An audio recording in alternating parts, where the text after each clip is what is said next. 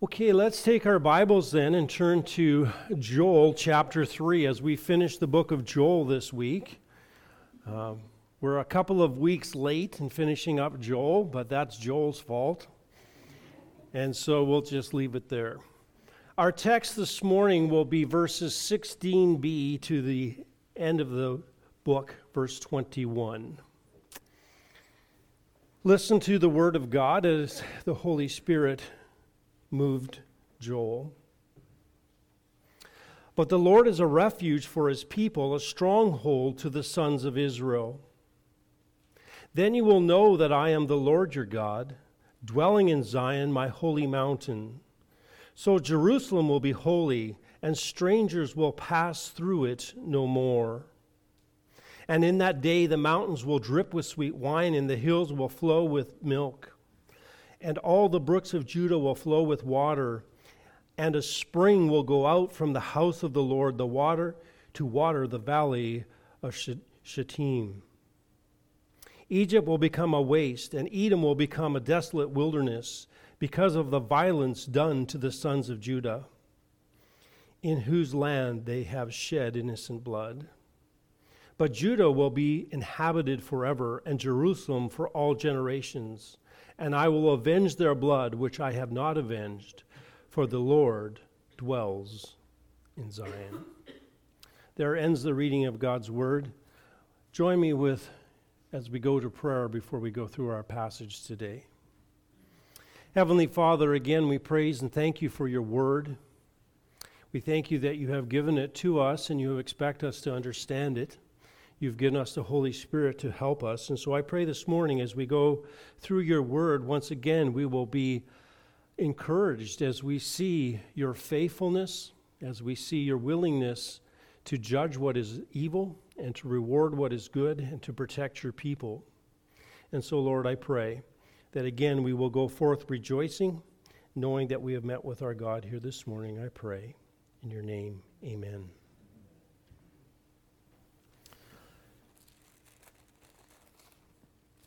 Well, we often wonder why do we need to know what's happening in the future? Why, why do we even bother with it?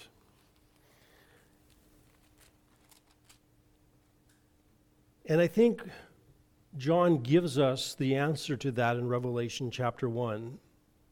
He says, The revelation of Christ, which God gave him to show him show to his bondservants the things what must soon take place.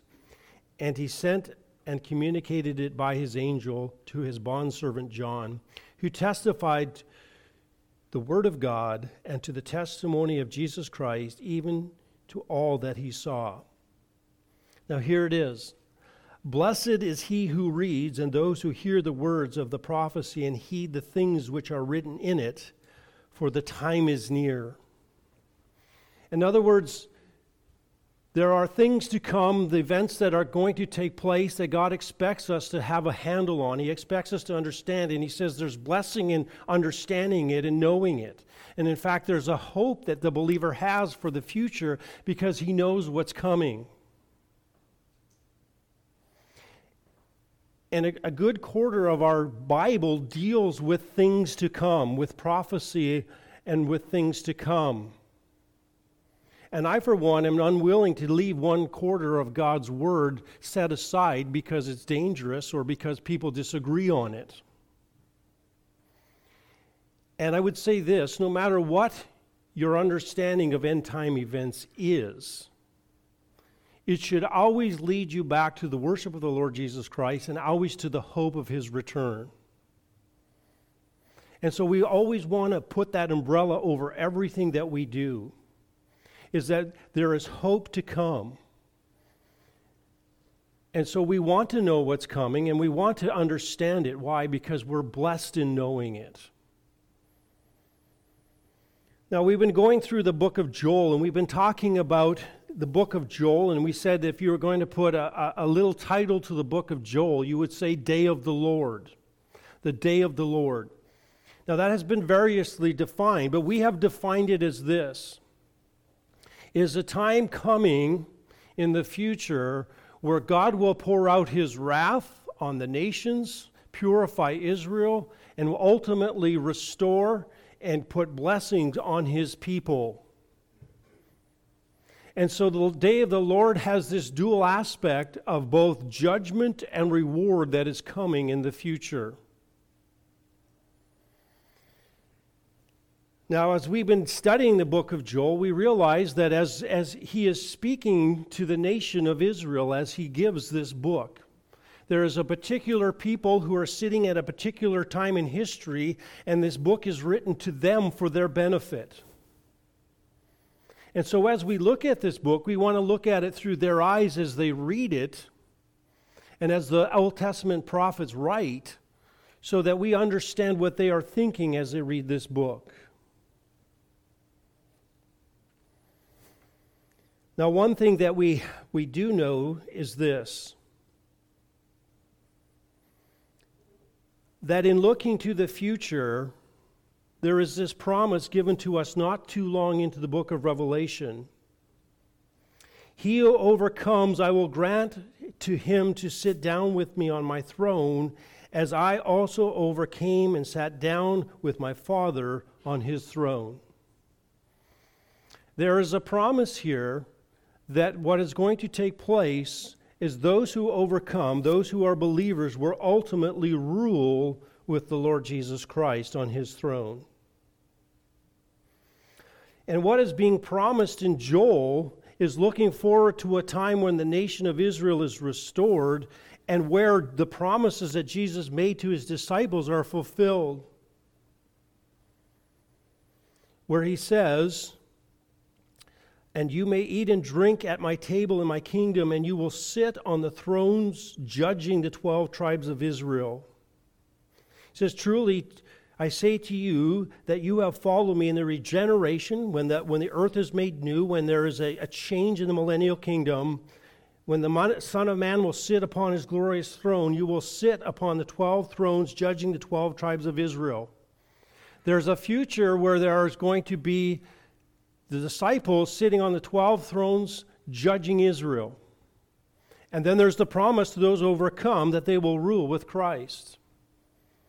And what we see is that there is a there is an interconnection between our future and Israel's future. They are tied together in the future because we are going to be in the same place. Those who are overcoming will be in that same kingdom as those who are the Jews and the disciples who are judging the 12 tribes of Israel. There is a future kingdom that is coming and is intertwined.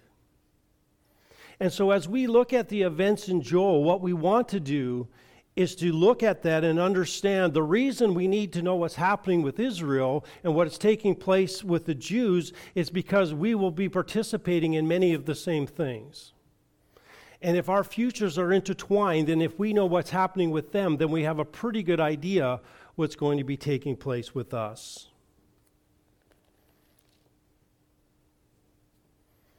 And again, we want to see as we look through the book of Joel that God is dealing is doing two things. He is judging sin, he is judging the nations, and he is judging all those who are opposed to him, and he is pouring out his blessings on those who are his people. That are his people. And so, as we start looking at the blessings that God is going to pour out on the nations of Israel, we have to recognize that we will experience many of those blessings for ourselves. And so, we have that hope and we have that joy. And we know that if God is a covenant keeping God who will keep his promises to Israel, then every promise that he has made for us in our salvation will ultimately be fulfilled. And therefore, we can praise him and give him all glory. And so this morning, as we go to this text, we're simply going to see really six events or six steps in the restoration of the nation of Israel and Judah as we walk through this text. And as we see these, these six events, we, we can look to the future as to what will take place. And we can have hope and joy. And we, it should cause us to worship our God. So as we go, as we start through our text, then, he begins that there is a protection for the Jewish nation. Look at this. He begins this phrase in verse 16 But the Lord is a refuge for his people and a stronghold for the sons of Israel. Now, there's a term of contrast there. We start right at the beginning, but. In contrast to God pouring out his wrath and his judgment, he's just talked about it, and, and the roaring and his roaring voice from the heavens that causes the earth to tremble and the sun and the moon to grow dark and the stars to lose their brightness as he judges the nations in the valley of decision. It's God's decision to judge them for their sin. He says, in contrast to that, that voice that is echoing from Zion, from the temple in Jerusalem, he says, that voice far from being something to be fearful, something that is, causes people distress, for God's people, it is a refuge. In other words, it is a comfort for them. When the, his voice is booming in judgment, it's not to them because God is their judgment. For the nations, the cosmic display causes fear and panic. Revelation 6 tells us that when he broke the sixth seal, there was an earthquake, and the sun became black and sackcloth made of hair, and the whole sun became like blood. And the stars of the sky fell to the earth, and the figs cast its unripe fig when shaken by a great wind. The sky was split apart like a scroll, and when, when it was rolled up, and every mountain and island was moved out of its places. Then the kings of the earth and the great men and the commanders and the rich and the strong and every slave and free man hid themselves in caves among the rocks of the mountains. And they said to the mountains and to the rocks, Fall on us and hide us from the presence of him who sits on the throne and from the wrath of the Lamb. For the great day of their wrath has come, and who is able to stand? And so he is there dispensing righteousness and judgment. But for his own people, his presence and the sound of his voice provide assurance of protection. Refuge means li- literally, he says, I'm a refuge, literally a place of shelter from danger. Figuratively, it's used to God, depict God as our refuge or shelter, a sure place of safety, protection, and security. This is a place where we can place our confidence, our trust, and hope. And he says, far from being something that is fearful, actually, God is their refuge. God is their place to go in this time. His voice is coming, as it were, from the temple. And as a result, it says, and it comes from the temple Isaiah 14:2 The peoples will take them along and bring them to their place and the house of Israel possess them as an inheritance in the land of the Lord as male and female servants. And they will take their captives and they rule over their oppressors.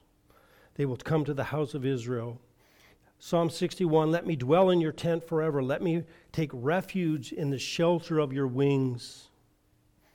And so Yahweh's people will come resulting in manifold blessing. Do homage to the Son, that he is not be, he not become angry and you perish in the way.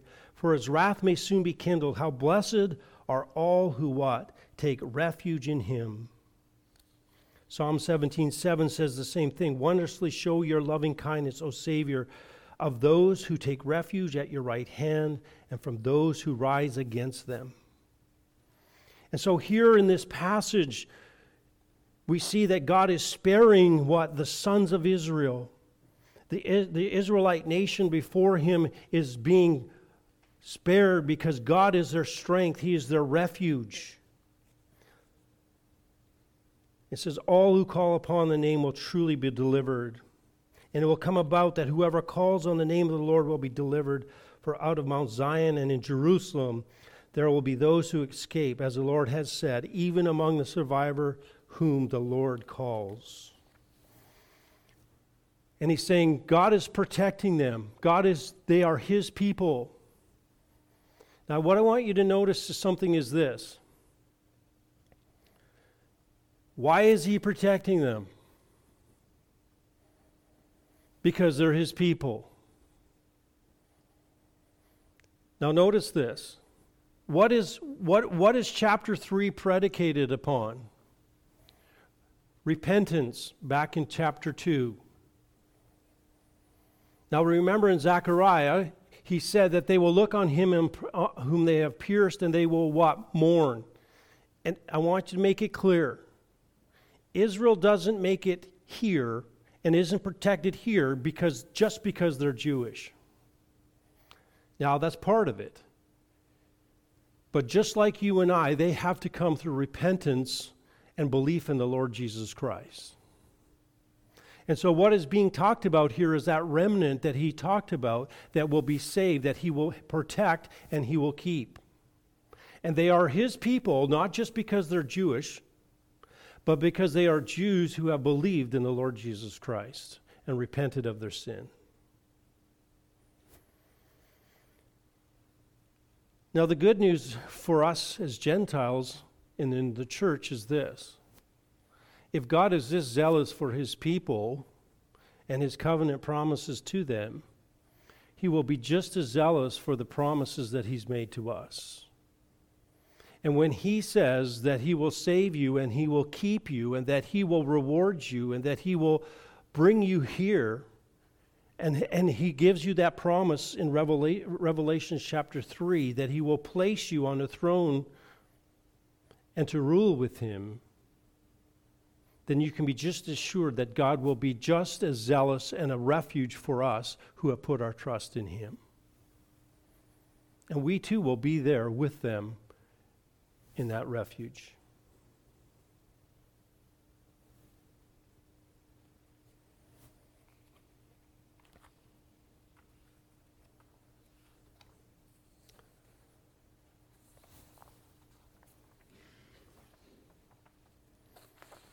Then I want us to see not only the, the protection of the Jewish nation, but I want you to see the holy and majestic enthronement of Christ, of Christ in Jerusalem.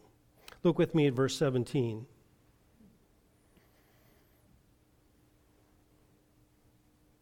Then you will know that I am the Lord your God, dwelling in Zion, my holy mountain. So Jerusalem will be the holy will be holy, and strangers will pass through it no more. Now, Jesus said he would come back. We have scripture that tells us that he will come back and he will set his feet down on the Mount of Olives in Jerusalem, and the, and the, and the hill will be split. And so here is Jesus Christ coming back at the end of the tribulation to set up his millennial kingdom and he is coming here and he says then you will know that i am he says then you will know that i am the lord your god dwelling in zion my holy mountain so Jerusalem will be holy. And he says, here, here is Jesus Christ coming down. And he says, You will know that I am the Lord your God. And he says, You'll know your, I'm the Lord your God because I have just judged the nations and I have just cast I have put my wrath upon them and I have judged them. And you will know that I am the Lord your God because I have been your refuge and I have kept you and I have saved you and I have kept you from my wrath and I have kept you from the nations that have come after you. And these will be a testimony to you that I am that you will know that I am your God. You will know experientially that I am your God because you have just seen what I have done to save you and to keep you. And you will know that I will dwell among you. You will know that I am physically present with you, dwelling in Zion, the temple, my holy mountain. I have come back and I am now there in the temple that has been rebuilt in the millennial kingdom. And he says, You will know that I'm, I'm dwelling with you because you will look up and you will see what has taken place as I've judged the nations and as I have protected you, and you will know experientially that I am your God, intimately. He says, So Jerusalem will be holy, and strangers will pass through it no more.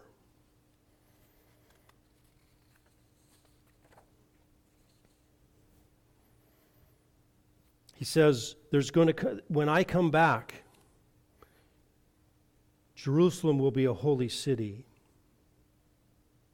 Zechariah 8 3 says, Thus says the Lord, I will return to Zion, and I will dwell in the midst of Jerusalem. Then Jerusalem will be called the city of truth, and the mountain of the Lord of hosts will be called the holy mountain. Jesus Christ will come back. Isaiah 51 2. Awake, clothe yourselves in strength, O Zion. Clothe yourself in your beautiful garments, O Jerusalem, the holy city, for the uncircumcised and the unclean will no longer come into you. Jerusalem will be holy. And it says here that strangers will pass through it no more. Now, there's some debate what that means.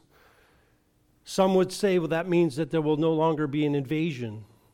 And certainly, if Jesus Christ is present, reigning in Jerusalem, there will no be no chance of eva- invasion being successful. But it seems better to understand this to actually be a moral thing. And in other words, the idea here is the uncircumcised and unclean will never come into you. In other words, it's a holy city. Only those who come to worship the Lord will be coming into Jerusalem. Zechariah 14:20 says, "In that day there will be inscribed on the bells of the horses, holy to the Lord, and the cooking pots in the Lord's house will be like the bowls after before the altar. Every cooking pot in Jerusalem and Judah will be holy to the Lord of hosts." And all who sacrifice will come and take of them and boil in them, and there will no longer be a Canaanite in the house of the Lord of hosts in that day. Now, he's not saying there's no Gentiles that come into Jerusalem. What he is simply saying is that there will be none who worship other gods, none who are unclean, none who defy the Lord.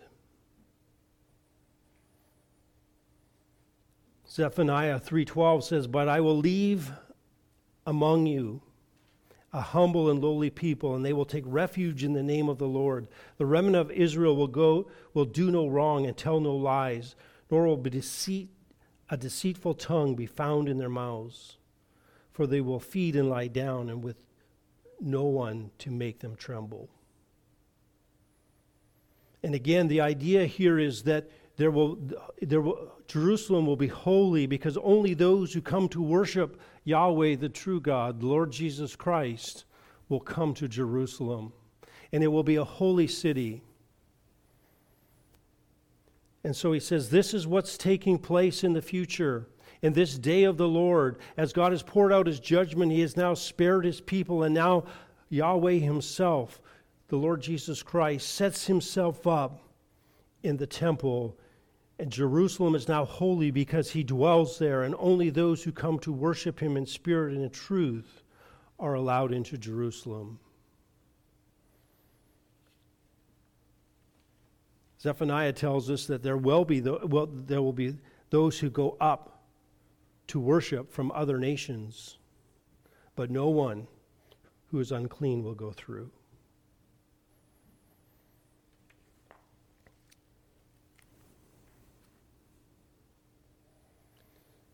And then he says in, in verse 18,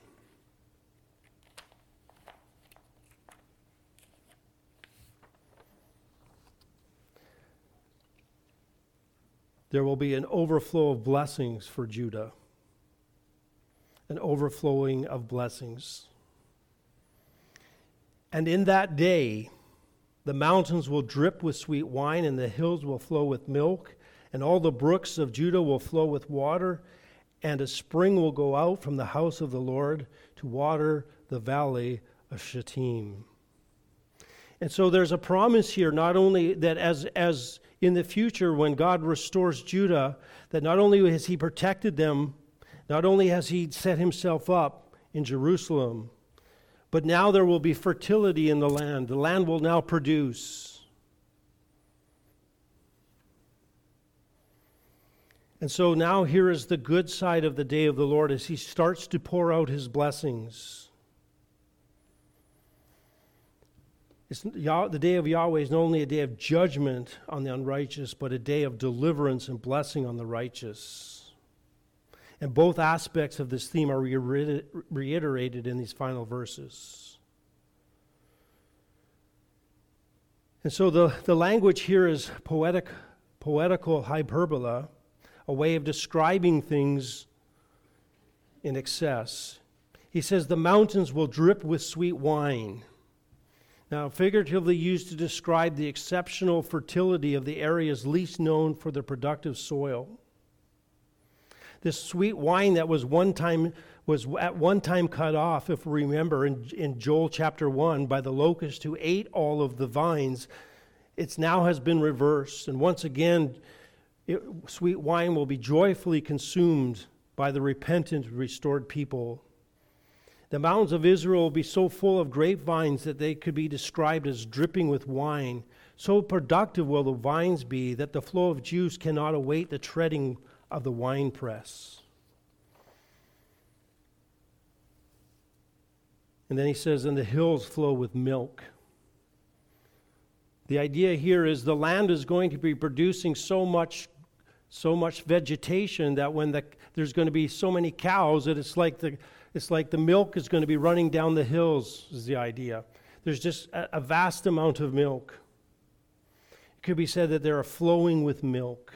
The reversal of the fortunes of 119 where there was nothing for the animals to eat. Amos describes this fantastic future fertility we, we looked at that earlier behold the days are coming declares the lord when the plowman will overtake the reaper and the treader of the grapes, him who sows the seeds, when the mountains will drip sweet wine and all the hills will be dissolved. It's just going to be so much pr- production in the land that you can't keep up.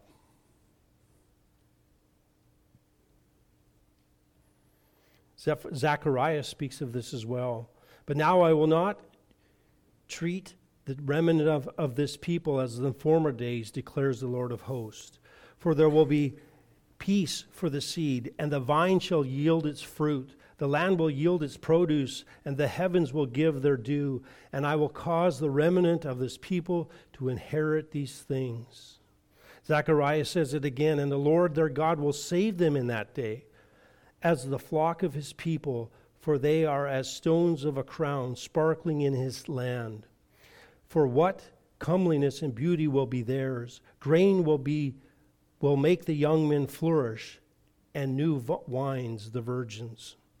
So again, there's this promise of prosperity, and it goes over and over again in Ezekiel, and then Joel, who earlier in chapter 2 talked about the wilderness will be turned to green, and the trees will bear fruit, and the fig tree and the vine tree have yielded in full.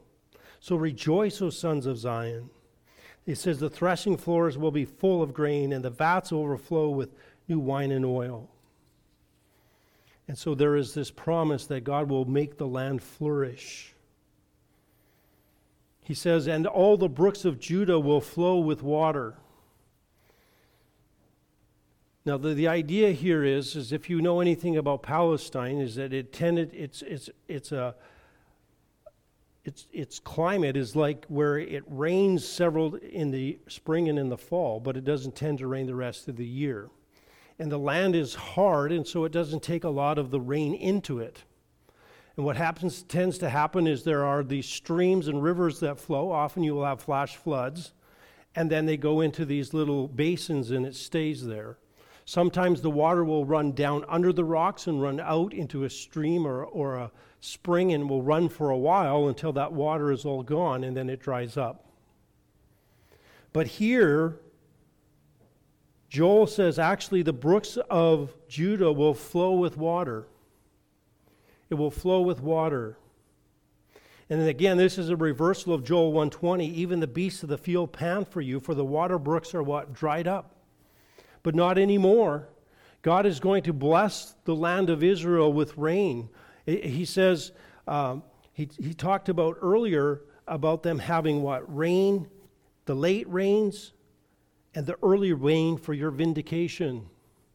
He talked about the dew coming up on the land. He says in Zechariah 8 12, For there will be peace for the seed, and the vine will yield its fruit in the land, and the land will yield its produce, and the heavens will give their due. In other words, there's going to be enough rain to keep these streams running. There's going to be enough keep rain for these brooks to keep going. These oases will not dry up. And then he says this And a spring will go out of the house of the Lord to water the valley of Shittim. Now, the valley of Shittim is, is understood to be north of the Dead Sea. It's a place, Shittim is another word for acacia, which is a type of tree. And it's a tree that would grow in, in harsh condition in the desert. Most trees can't survive in it, but it, they could. They're, they're a type of tree that survives in that environment. And so there was trees in that valley, and he says there's going to come a time where there's going to be water that comes to that place. There's going to be a time where that valley that is dry, that valley that has these trees that only can grow in the desert, will actually start to produce. And he says it's going to produce because there's going to be water, it says, that will go out from the house of the Lord. Now, what on earth does he mean by that? Water will go out from the house of the Lord. Well, in Ezekiel chapter 40 to 48, Ezekiel describes a temple that the Lord is going to build during the millennial kingdom. He talks about its size. He's very specific. It has never been built in history. And as he is dealing with the temple in Ezekiel chapter 47, Ezekiel writes this before I say that, it's interesting that of all the ancient cities, Israel, uh, Jerusalem is one of the only ones that is not actually by a, a river. You look, you look at all of the major cities. Nineveh was built near the Tigris, Babylon near Euphrates. Egyptian cities were built by the Nile, Bowmanville by Lake Ontario. Well, that's it's close, all right? We can only gather that Lake Ontario was once a river. I don't know. So, and yet Jerusalem here is described as having a great river. And during the millennial change, there will be. It says in Ezekiel chapter 47 Then he brought me back to the door of the house, and behold, water was flowing from under the threshold of the house towards the east. Now he's speaking of the temple. For the house faced east, and the water was flowing down from under, from right from the right side of the house to the south of the altar. He brought me out of the way of the north gate and led me around to the outside of the outer gate by the way of the gate that faces east. And behold, water was trickling from the south side. Then the man went out toward the east with a line in his hand, and he measured a thousand cubits, and he led me through the water, water reaching the ankles. Again, he measured a thousand and led me through the water, water reaching the knees. Again, he measured a thousand and led me through the water, the water reaching the loins. Again, he measured a thousand, and it was a river that I could not ford, for the water had risen enough enough water to swim in, a river that could not be forded.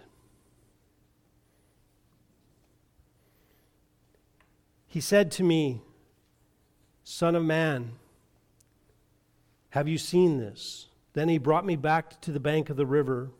Now, when I returned, behold, the bank of the river, there were many trees on the side, one side and on the other. Then he said to me, These waters go down to the eastern region and go down to the Arabah. Then they go towards the sea, being made to flow to the sea, and the waters of the sea became fresh. What is he describing here? He's describing there's going to be a time where there will be water coming out of Jerusalem that will flow down to the Dead Sea. And there will be another stream of water that will flow to the Mediterranean Sea. And what will take place is this water will go down through the valley of Shittim and it will water it, and the trees will grow. And the water will flow down into the Dead Sea, and it will start to make the Dead Sea into what? Fresh water.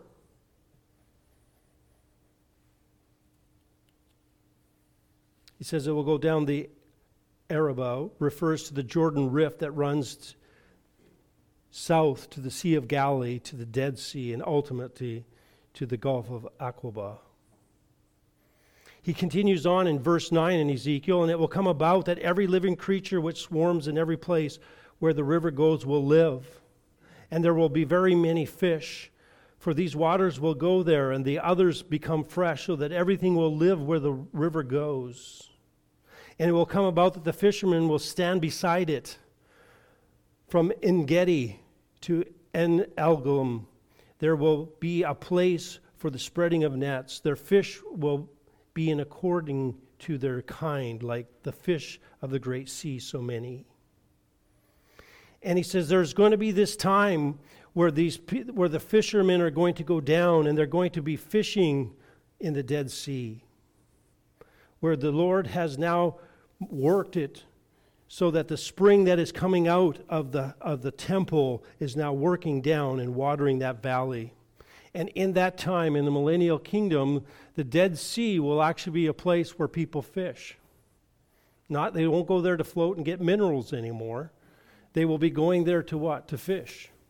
And that will water this valley. And it will produce in some of the uh, area that was the least productive in the world, the least productive in that area, it will now be what? Filled.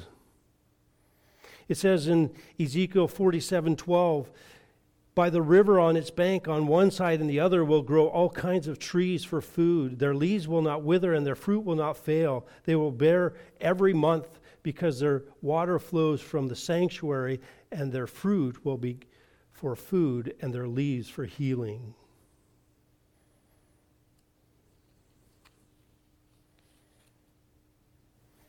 So again, there's this time coming where, where the water will flow from Jerusalem, from the temple, and will move down to the Dead Sea, producing life wherever it goes.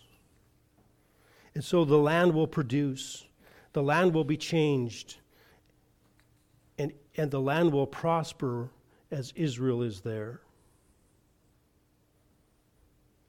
And so there is blessing that is coming to God's people because they are His people they are repentant. They are those who have put their trust in the Messiah, those who will be there. Now, we recognize that it, the Bible tells us that when Jesus Christ comes back, he will come back with his saints and with his angels.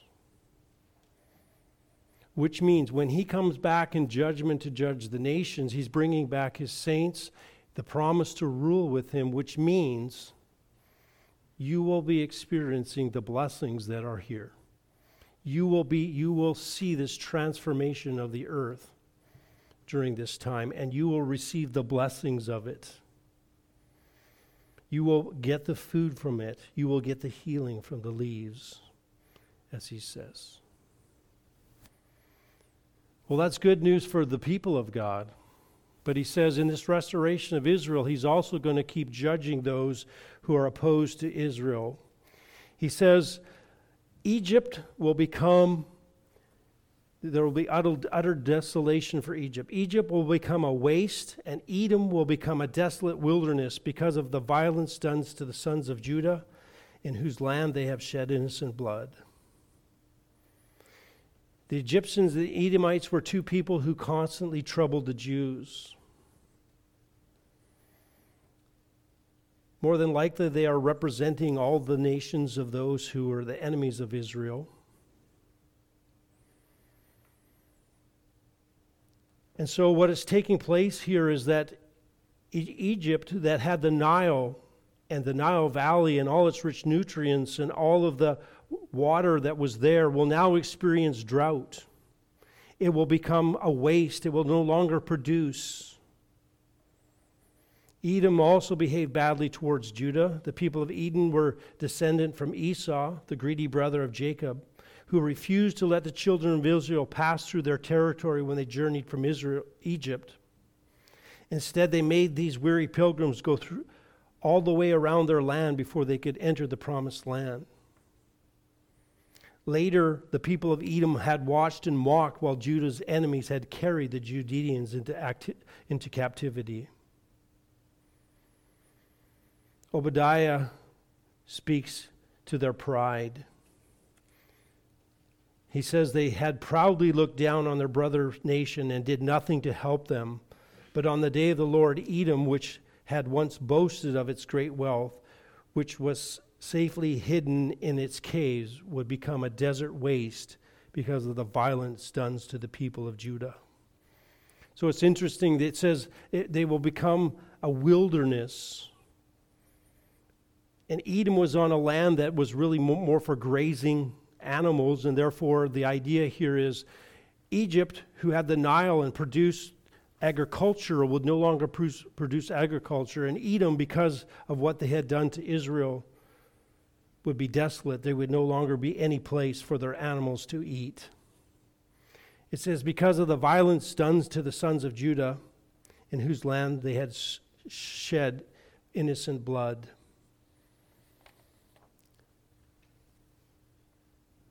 Now, we're not sure exactly when that took place,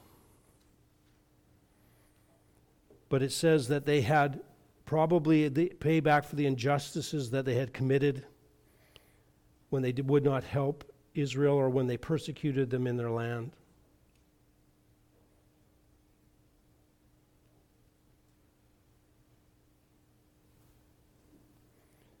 It's interesting the prediction of the future humiliation of Egypt and Edom serves as a greater, the, uh, a greater theological purpose. For us to read it, we just kind of read Edom and e- Egypt would revert to de- desert condition, but for Joel's audience, it's implied that their God had triumphed. In the future, no one will look to Egypt or the gods of Egypt for saving power. No one will re- have regard for Edom And so they will suffer, and Israel's God will be exalted over all the nations as well as their gods and ideals. This is another way of joining Isaiah in claiming that Mount Zion will be exalted above all the nations, and all nations will stream to it to learn the true teaching of God. It's more than political dominance over a bygone nation and extinct cultures. It is a triumph of the gospel over every ideal, religion, culture, identity. It's the bowing of the nations before Israel's God. And here God has shown just, He has conquered them, He is over top of them. Israel's God is supreme, and Israel's God is our God.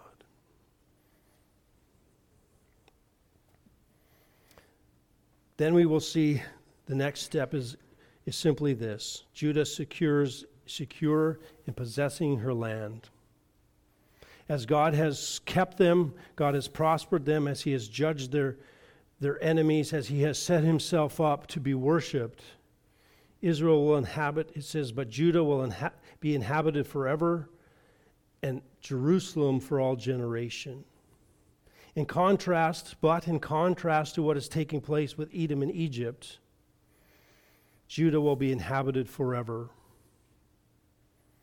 This is a common refrain the restored fortunes of Judah and Jerusalem. Isaiah 33 20 says, Look upon us, Zion, the city of our appointed feast. Your eyes will see Jerusalem, an undisturbed habitation, a tent which will not be folded, its stakes will never be pulled up, nor any of its cords be torn. Ezekiel 37:25 says, "They will live on the land that I gave Jacob my servant in which your fathers lived, and they will live on it they and their sons and their sons and their sons forever, and David my servant will be their prince forever. Amos nine five. I will also plant them in their land, and they will not again be rooted out from their land, which I have given them, says the Lord. And so here is Judah, who will now and Israel, who will be back in the land that God has given them. He over and over again states, I will put them in their land, uh, that, they have been rooted out from their land, which I gave, have given to them. And he says, I have put Judah back here, and they will never be what? Uprooted. They will never be overthrown. They will never, ever again be thrown out of their land.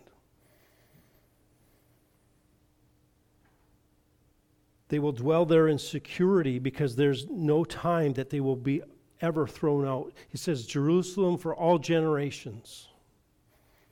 So the question then becomes what does forever mean? I know some of you were thinking that. You were, you were thinking, what does forever mean? Well, the Hebrew word here for forever is, is the word for everlasting. And really, context will have to decide. It's short of our Greek word eternal. So, we'll, context will have to decide what does we mean by, by everlasting. So the question is is this promise mean that Israel will be in the land forever? What happens if the millennial kingdom, which is a thousand years, comes to an end? What takes place? And I would understand that he is saying that Israel will be in the land as long as there are generations, as long as there are people, as long as this age is going there will, Israel will stay in that land. So I would understand that he is saying that until the end of the millennial kingdom, Israel will always be in this land. And that ultimately on into the eternal kingdom of they will be there and they will be in Jerusalem. But there are no more generations after the last generation, and so I would understand that he is specifically saying here Israel will dwell for the whole time that the Messiah is over top of Israel in the land. So, that word, I think, contextually is probably better understood as to the end of the millennial kingdom, not throughout all eternity. Because if the Lord is going to burn up this world, as 2 Peter tells us, he's going to burn it up, create a new earth, a new heaven and a new earth with new geography. Um, I would understand that his promises are to the end of the millennial kingdom. So he says, Judah will be there, they will be in security. We have now we have the descendant, as we, we talk about, David, the new David ruling over Israel from Jerusalem with Israel in the land. The land is producing. Israel will never be thrown out. They are, there's no enemies that will overthrow them. Their enemies have been punished. And then lastly, we will see the final avenging. He says, I will avenge their blood, which I have not avenged, for the Lord dwells in Zion. Now, what on earth does that mean? What on earth does that mean? Because this is, this is a hotly debated issue. Some have said, well, this means that the Lord is going to avenge the blood of all those who are en- Israel's enemies. Because until he has de- avenged all of their blood, their innocent blood, and he has uh, avenged it, then God is not finished. Others say, well, no, actually, what he's saying here is is that I will avenge their blood, and that there refers to, to, to the Israelites. Their blood guilt is the idea, which I have not avenged. In other words, I will forgive all of Israel's sins. I will forget I will forgive everything that they have done.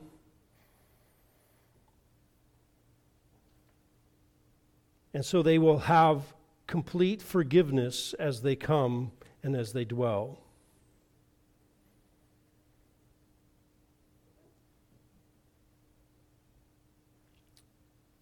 Well, which one is it? Which one is it? I'm not sure. this is one of those times where I have to say, if I was leaning to one, I think he's dealing with the blood guilt of Israel. but I'm not going to, I'm not going to be dogmatic on that, as you shouldn't be in a lot of end time stuff. As, as one man said, when you deal with this sort of thing, there are a lot of godly men that agree with you, and there are m- many more godly men who disagree with you. so, um, but it would seem that he is saying here that God will, will ultimately forgive all of Israel's sins. He will, he will make sure that everything is taken care of as they are here. And he says, For the Lord dwells in Zion. He dwells in the temple. He is back here in Jerusalem reigning. And this is what we have in Revelation 19:6. The glorified Lord Jesus will dwell in Zion, reigning as the King of Kings and the Lord of Lords. This is what the psalmist says in 2:6. But as for me, I've installed my king upon Zion, my holy hill.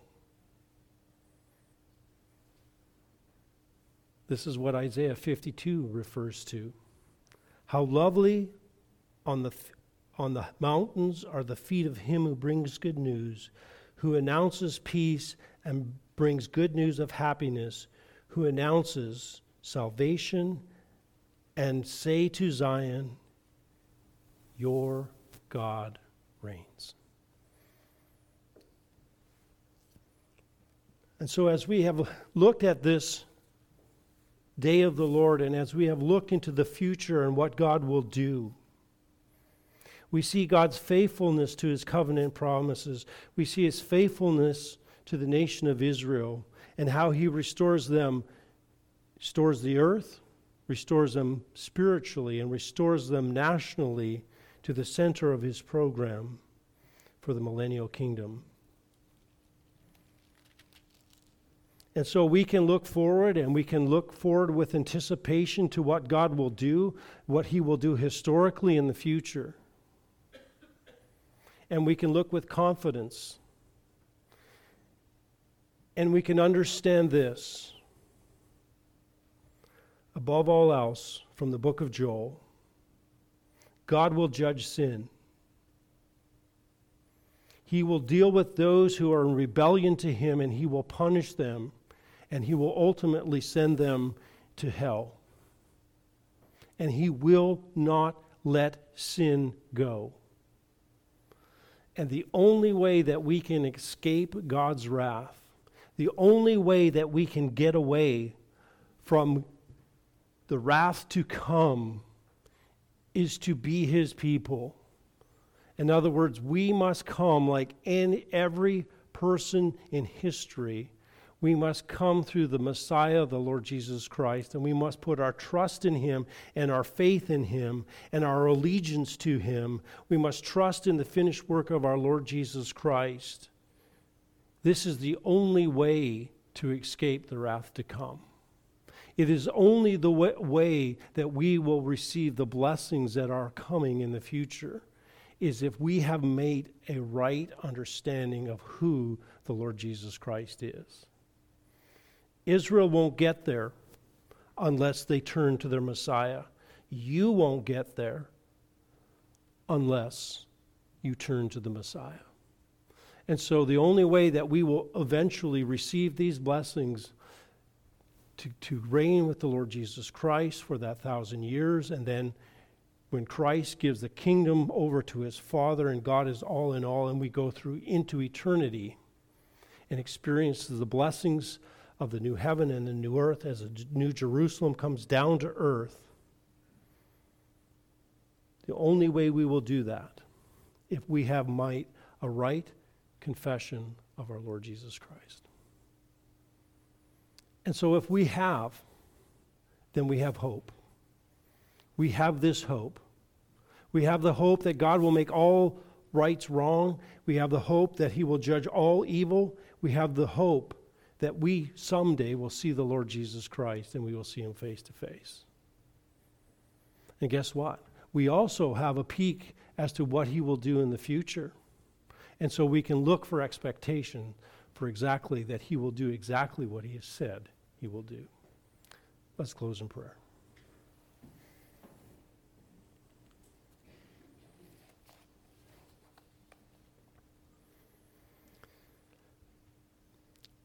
Lord, we ha- thank you for your word. We thank you for the book of Joel. And we thank you that even in the Old Testament, you are pointing to the Messiah. And you are pointing that there are two groups of people one group of people who are right with you, and one group of people who are not. There are one people who are under your wrath and headed for destruction, and there are one group of people who are headed for blessings in the presence of our Lord Jesus Christ. I thank you that we can know what is coming in the future because you have put it in your word. We thank you that we can see your faithfulness. We can, we can praise and thank you that we can see that you are a covenant keeping God and that whatever promises that you have made to us will also be kept. And we thank you that we can again worship you for all that you are. And so I pray this morning that we would be those who would be in right relationship with you that we too can look forward to that time when we'll see our Savior. And in that time, we will experience the blessings of his presence, I pray. In your name, amen.